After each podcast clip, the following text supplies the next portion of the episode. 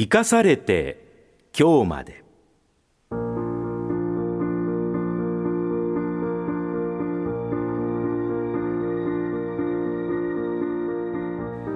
この時間は今年8月に亡くなった東海ラジオの元代表取締役であり中日新聞社元最高顧問大島博彦さんが2007年1月から半年にわたり中日新聞夕刊の紙つぶて東京新聞夕刊の放射線としてご本人が執筆したコラムをご紹介します。今回は2007年2月10日掲載のコラム新聞の仕事を継いでです。岐阜県の91歳の読者から私のこのコラムに戦前からの読者ですが新愛知新聞創業者の大島浮吉の話をという手紙をいただきました。身内のことで気が引けますが曽祖父の浮吉が没したのは私が小学校に入る直前。その頃から将来の跡継ぎにと望まれたことが今につながったのは事実のようです。読売新聞や朝日新聞には社主がいますし広島の中国新聞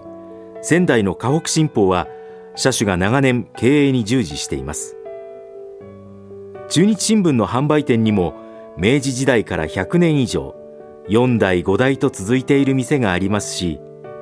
読者にも代々続いて配達してもらっている新聞だから読み続けているというファンが各地にいます。情報を伝える技術が目まぐるしく進んでも世はこともなしという簡単な情報は伝えにくいのです。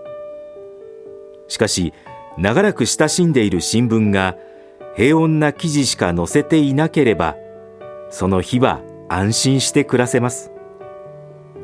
情報を追っている新聞ですが情報のないことを伝えるには長年の信用の積み重ねが必要でした。したがって新聞を作る人も配る人もニュースの有無にかかわらず空白が許されません。その仕事を継ぐ人も休めません。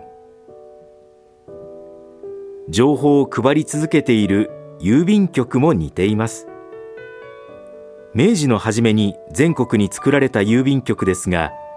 最近まで小学校や新聞販売店の数とほぼ同じだったのは偶然ではなかったことだと思います。100年以上親しまれた郵便局が今年10月に民営化されます。毎日投函される郵便を一日の空白もなく引き継ぎどんな過疎地域でも現行サービス水準を維持し続けなければなりません。現場の苦労は察するにあまりありますが地域ごとの工夫で円滑に告げるよう祈っています。